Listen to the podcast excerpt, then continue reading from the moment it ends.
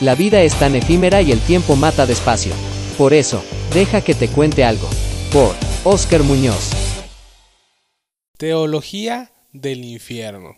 Vamos a leer Mateo capítulo 4 verso 6 y cito, y le dijo, si eres hijo de Dios, échate abajo, porque escrito está, a sus ángeles mandará acerca de ti, en sus manos te sostendrán, para que no tropieces con tu pie en piedra. Fin de la cita.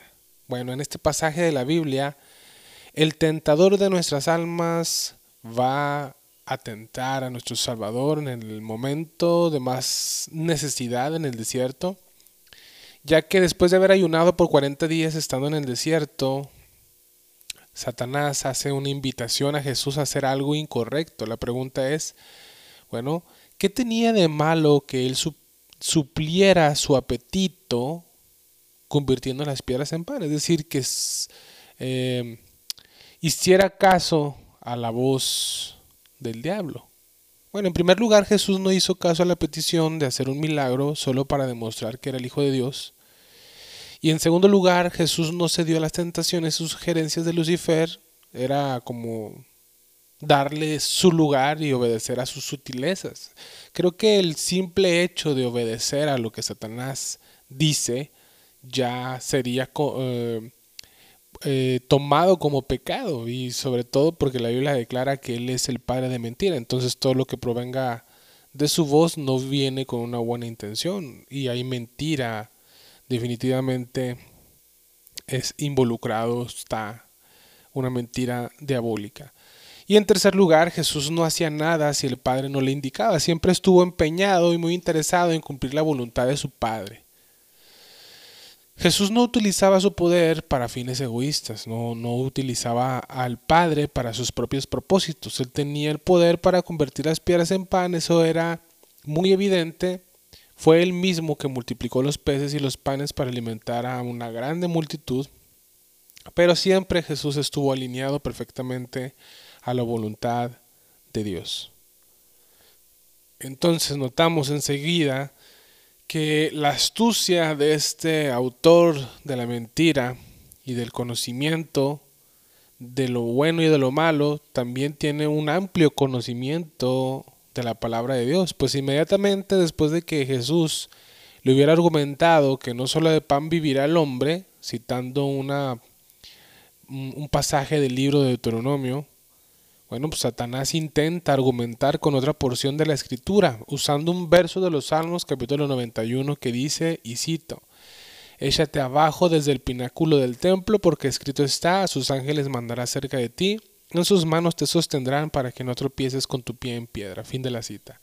Entonces te fijas cómo de manera muy astuta utiliza un pasaje de la Biblia para contrarrestar el argumento que dio Jesús de no convertir las piedras en pan. No vivirá, no solo de, pan vivirá el hombre. Entonces, ¿qué hace Satanás? Usa la Biblia. Podemos ver y entender que Satanás tiene un amplio conocimiento de la misma, de la palabra de Dios, y que me atrevería a decir yo que después de Jesús es un teólogo muy ávido, muy conocedor, pero torciendo las escrituras. Conoce la palabra de Dios.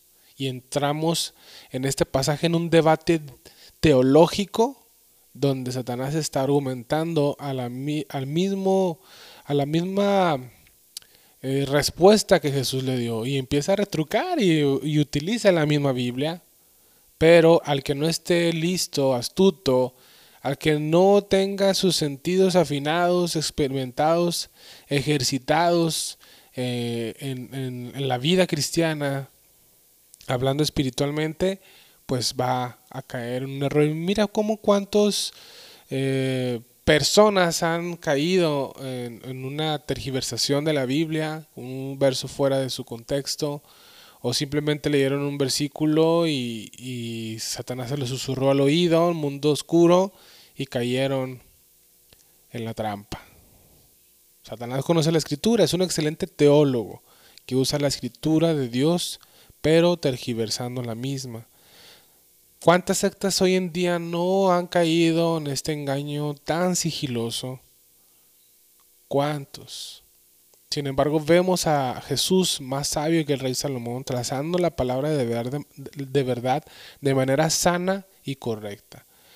¿Ves pues tú cómo es importante conocer y saber la escritura, conocerla, examinarla a la luz de todo el consejo divino? Es decir, desde Génesis hasta Apocalipsis, que lo que se declara, lo que se enseña, lo que se retruca, esté bajo el margen del consejo de Dios.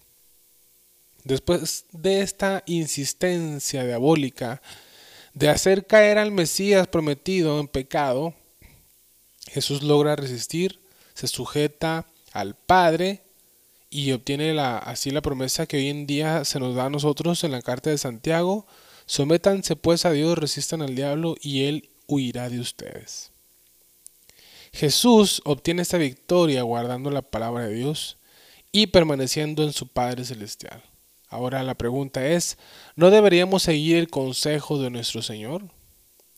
¿Cuál consejo? Mira que dice Juan capítulo 15, versos 7 al 10 y cito, y si permaneces en mí y mis palabras permanecen en ti, pide todo lo que quieras y te será hecho.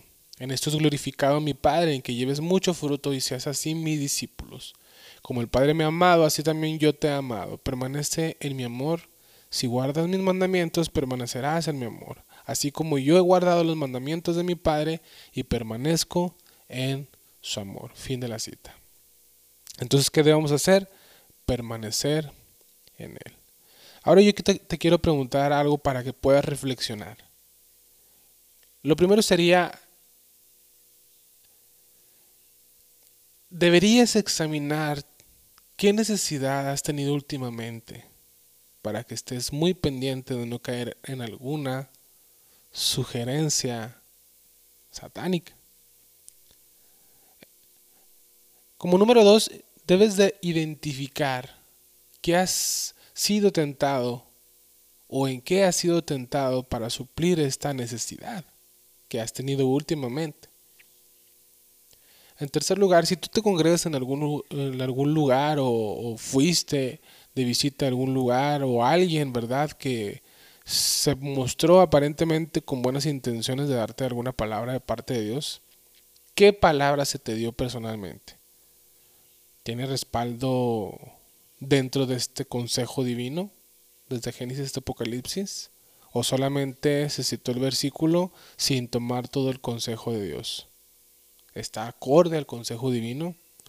Esto te va a ayudar reflexionando para que de alguna manera puedas eh, descubrir si hay alguna tentación que pueda llevarte a cometer algún error y bueno, este es uno de los propósitos diabólicos, desviarnos de Dios, sacarnos de su voluntad, ceder a las maquinaciones del mundo oscuro y obviamente siempre nos va a perjudicar. Cada vez que Dios nos dé una instrucción, un mandamiento, un consejo, es por el bien de nuestro ser integral, de nuestra vida, para que nos vaya bien.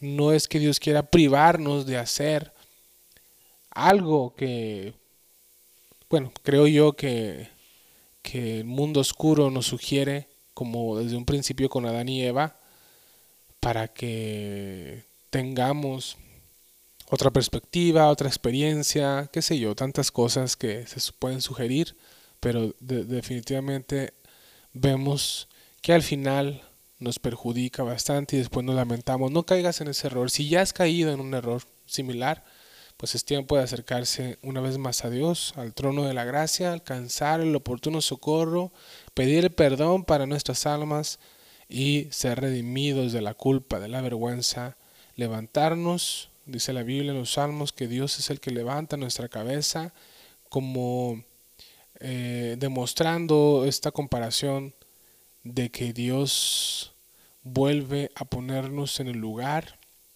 en el sitio, en la montaña de la justificación para poder caminar una vez más en sus caminos. Amigos, esto es, deja que te cuente algo Muchas bendiciones, abrazos y no balazos.